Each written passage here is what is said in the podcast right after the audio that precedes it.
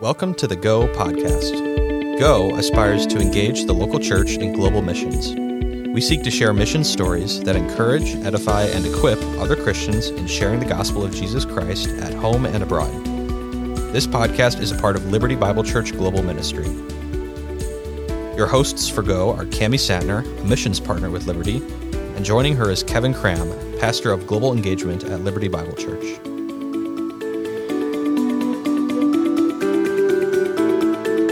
Welcome back to Go.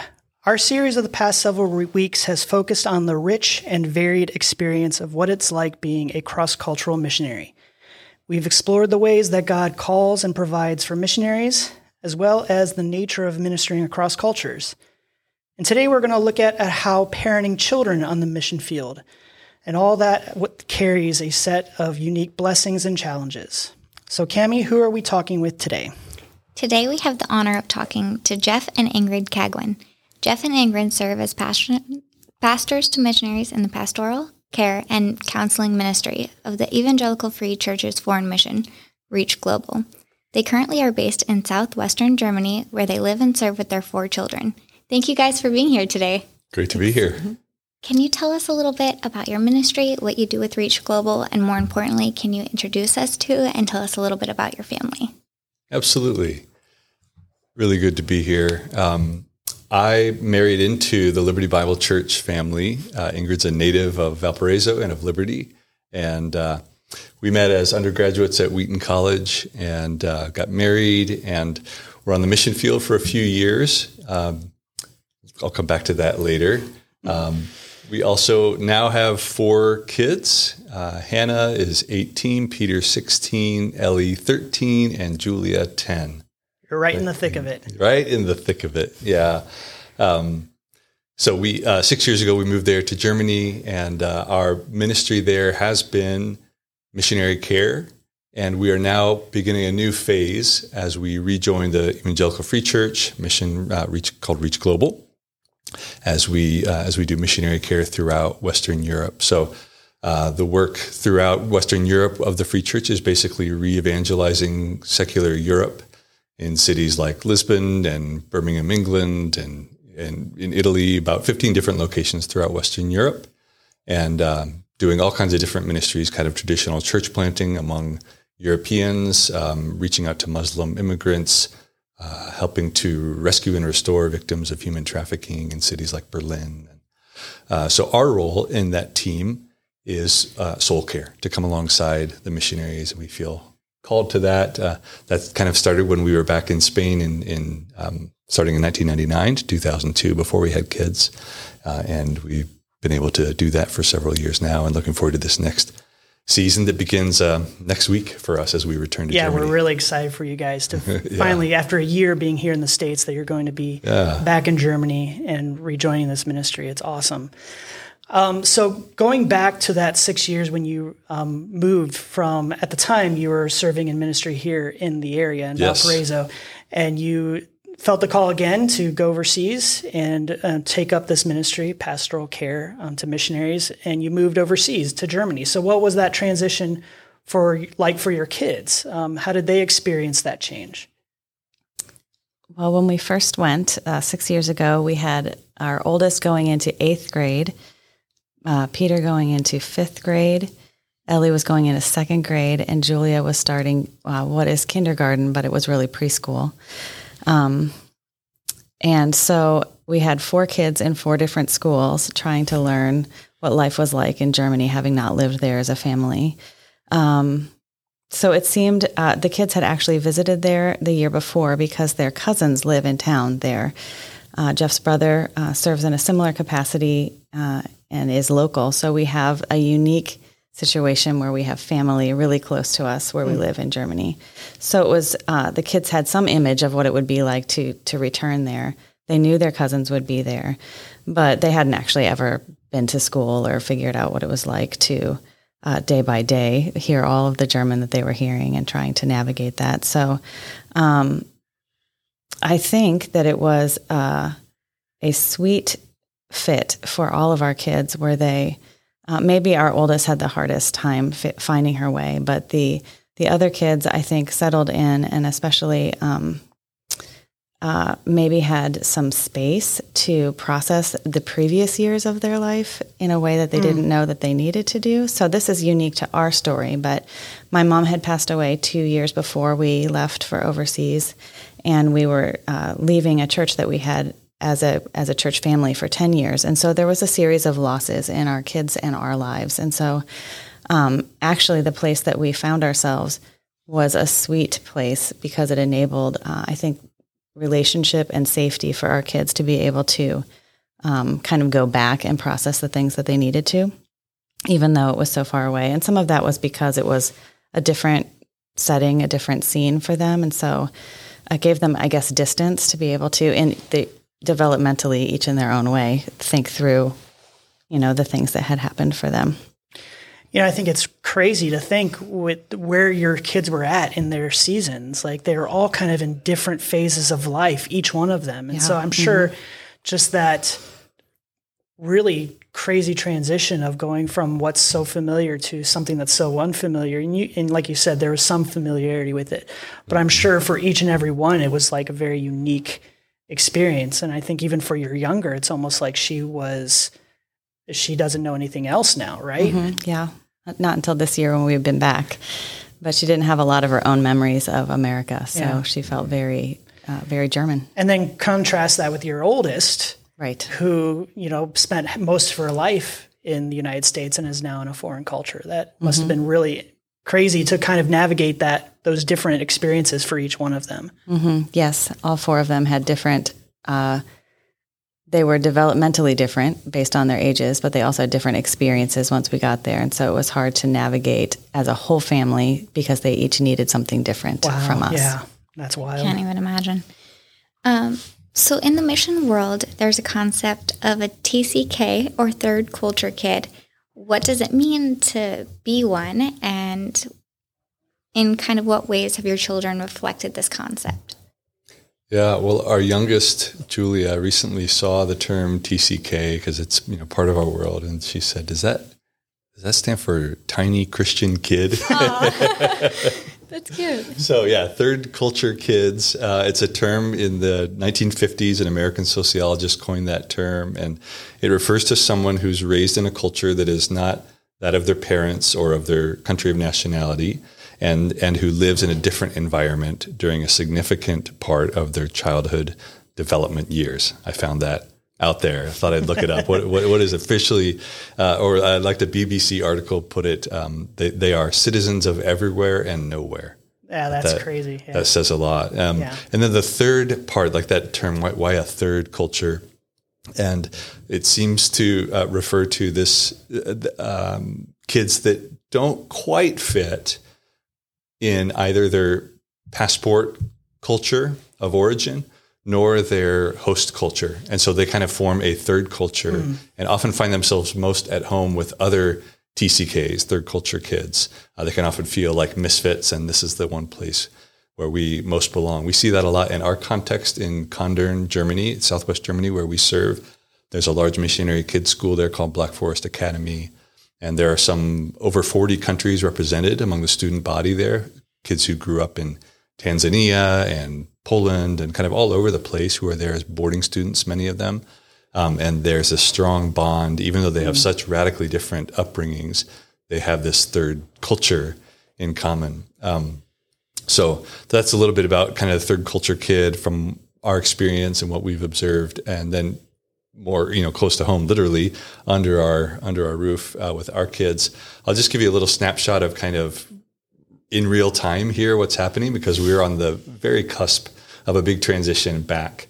So um, some of the some of the ways I see their third cultureness uh, affecting our four kids. Um, with our oldest Hanna, uh, I think it contributes to kind of a struggle to fit in. There's there's more uh, for her in that, but um, in the college context here in the U.S., I think right. her her experience has has contributed to the challenge of her um, fitting in there.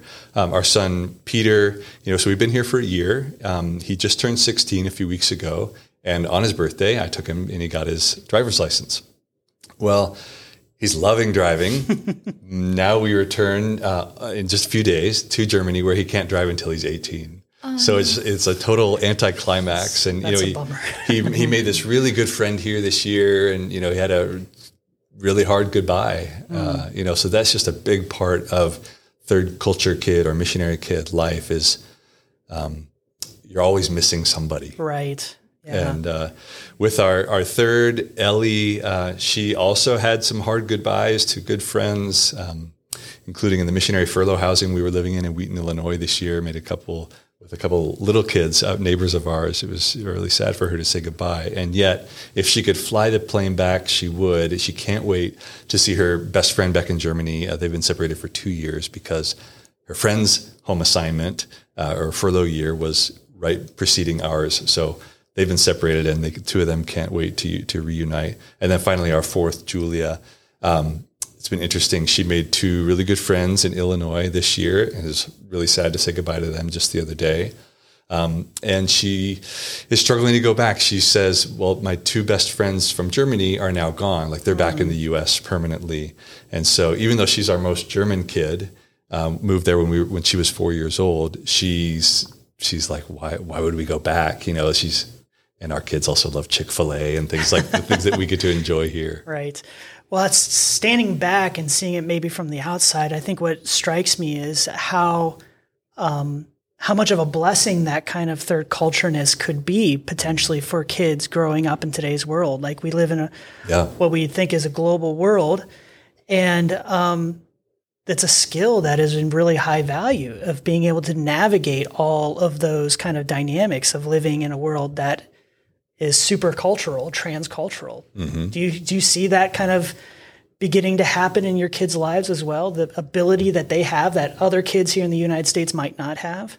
Yeah, I think so. And there are, I, I as I reflected on this um, conversation, uh, I was thinking about there's just so many kind of gifts and um, like blessings and burdens that come with it, and that's absolutely one of the one of the gifts that comes with it. Well, talk about a little bit about the burdens. You know, what are some of the particular challenges that children face growing up on the mission field in this third culture type of way? I think it's it's primarily of belonging, of of identity and belonging, um, knowing who they are as it relates to uh, their parents' culture, uh, their passport culture that says that they are an American, but um, maybe they've only spent two years that they're aware of ever in the U.S. and so they don't really relate to um, to being. They don't feel like an American it can also be um, kids can have a sense of abandonment i think because depending on when they leave home um, some kids it's really wise for them to have a year of american schooling or more before they go to university. And so that's why they end up at a school like uh, black forest academy. They have uh, a beautiful res life program for these kids but it's still not the same as being with your family. And so trying to find their way as far as belonging in that sense too when we expect kids to generally be with their families till they're 18 and then maybe move on. But um, these kids maybe are, are are less with their families Yeah, it's almost like they have to grow up way earlier than a normal, quote unquote, normal child or, or teenager might have to. And yeah that's- and they are exposed to so much more than Yeah. the average american child would be um, things that you see on the news like in the international news time um, these kids are exposed to it firsthand and Right. they see they see a lot more of the world even just in transit to wherever they they live and so um, so the world feels uh, it feels intimate and close Mm. to them in a way that that it probably feels theoretical and out there to That's an American interesting. Yeah. Obviously, this experience has had a profound effect on your children, but I imagine it has also impacted you guys as parents. How has your parenting kind of evolved since you've been overseas? And how has this way of life just affected your relationship with your kids in general? Yeah, that's a good question. Um, it's, I think, impossible for us to say how much of it relates to being overseas and how much of it relates to our particular kids or even Right. just their life stages, because of course, parenting always is evolving and changing as you as you understand your your kids' needs differently and uh, enter different seasons with them. uh, also just as we're growing as parents, we we have different uh, understandings of ourselves and of what God is asking us to do, and and how they're how he, is asking us to come alongside these kids. And so, um, I can't really say what part of it relates to um, living overseas. Although I think some of my best parenting mentors over these last years, of course, have been because I've been overseas and have been with some pretty great women um, in our town. Um, I think life gets more complicated as our kids grow older. The issues that they're dealing with, it's not just trying to keep them safe from running into the street or uh, making sure that they're fed healthy meals. Um, so, with that complication, I think that I have felt, um, I'll speak for myself, I've felt out of my depth often mm-hmm. as a parent. And so, instead of feeling like I got this, I can keep them safe, I can teach them about Jesus. We we're we're moving forward. I feel often like um, I'm out of my league. I'm not sure what to do. I don't know what they need. And and um, one of the moms that was talking to me uh, in Germany said, uh, "Oh, Ingrid, it's simple. You just have to point them to Jesus." And I I needed to be reminded that that actually is my job as a mom. and so um, I feel like that was really helpful and life giving to me to kind of cut through all of the complicatedness of parenting and, and think it, it's not so different here in Germany or if we were in Japan or um, my brother in law's family just moved to Thailand today. Mm. Um, but all of all of that doesn't matter as much as if we're pointing our kids to Jesus and knowing them in a way that enables us to be able to do that in a way that they can hear. Mm. Um, the second thing is that we aren't responsible for the outcome of our parenting and that we're not responsible for the fruit. It's just like spiritually, we can't be responsible for that. That is in God's hands. But we are called to be faithful. And so I feel like if I've learned two things over the last five, six years, it's been that point my kids to Jesus and be faithful in the day to day things. I just want to thank you so much for being really vulnerable in that. And I think there's something so beautiful about you growing with your kids together in tandem, not even just in your mm spiritual walk, but just learning how to do life together. And mm you just worded that really well. Yeah, thanks. So switching gears a little bit, per what a little I know about the lifestyle and experience of missionary families, perhaps more than any other profession, missionary kids or MKs, for better or for worse, are usually intimately tied up in in a part of the parents' ministry. Now, how have you seen that to be the case for you guys and for your kids? Um, well, on furlough year, the kids can feel slightly famous, which I don't know. I'm is sure that a good or a bad thing? I don't even know how to classify it. I think they feel loved, which is oh, wonderful. Um, but it is weird to have people coming up and talking to you as a as a teenager when you have no idea who that person is, you know. So, um, and even even recently, somebody was saying you need to get up here and and sell it, sell whatever your parents are doing. And I thought, oh gosh, that's not their it's not their job. But um, um, I, I think maybe this is less from our own kids' experience and more from our ministry in um, in caring for missionary families. I think that missionary kids often don't share what is happening inside of themselves and their struggles with their parents because they they view their parents as already burdened in ministry, mm. and so they are um, not wanting to add to that. So they become burden carriers themselves, in a sense. They, well, for their own burdens, yeah. but in a way that they need to be sharing these things with right. their parents and don't. Um, yeah, because they they kind of take responsibility for mm-hmm. the amount of burden their parents are carrying, and so they withhold sharing yeah, some of their life. So, so that's hard um, because I think that sharing earlier or being more more authentic or vulnerable with each other earlier um, could be helpful in a family setting. But um, I don't know, Jeff. Do you have any other ideas here? I think it's I think it is complicated in the way that kids are involved in their parents' ministry. Yeah. For example, after this conversation, we're going uh, to a family's house, um, and our kids don't know these people at all. You know, and it's it's a wonderful and sometimes not thing for our kids, and that can vary very, very much uh, based on the uh, person, personality of each kid.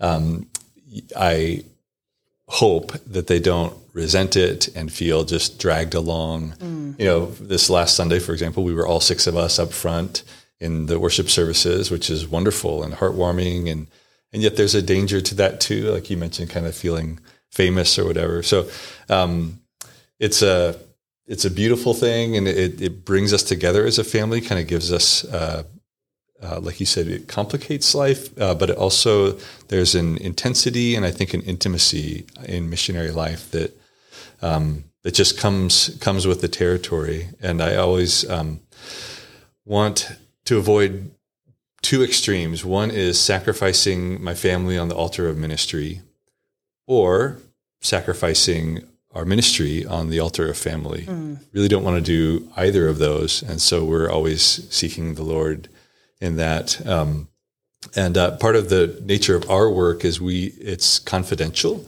We work um, very closely with people about kind of their inner struggles and things, and so we don't.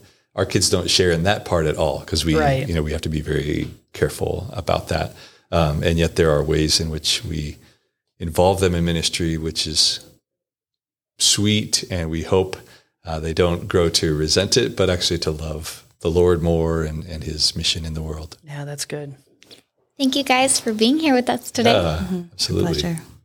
So, before we wrap up our episode, we just want to end on a note of personal reflection. We try and do this every week. So, Kevin, how are you going to lean into prayer based as a result from our conversation? You know, just this conversation reminds me of stories that I heard from a professor that I had at Trinity, who is a missions professor. He spent 30 years um, in the mission field in West Africa.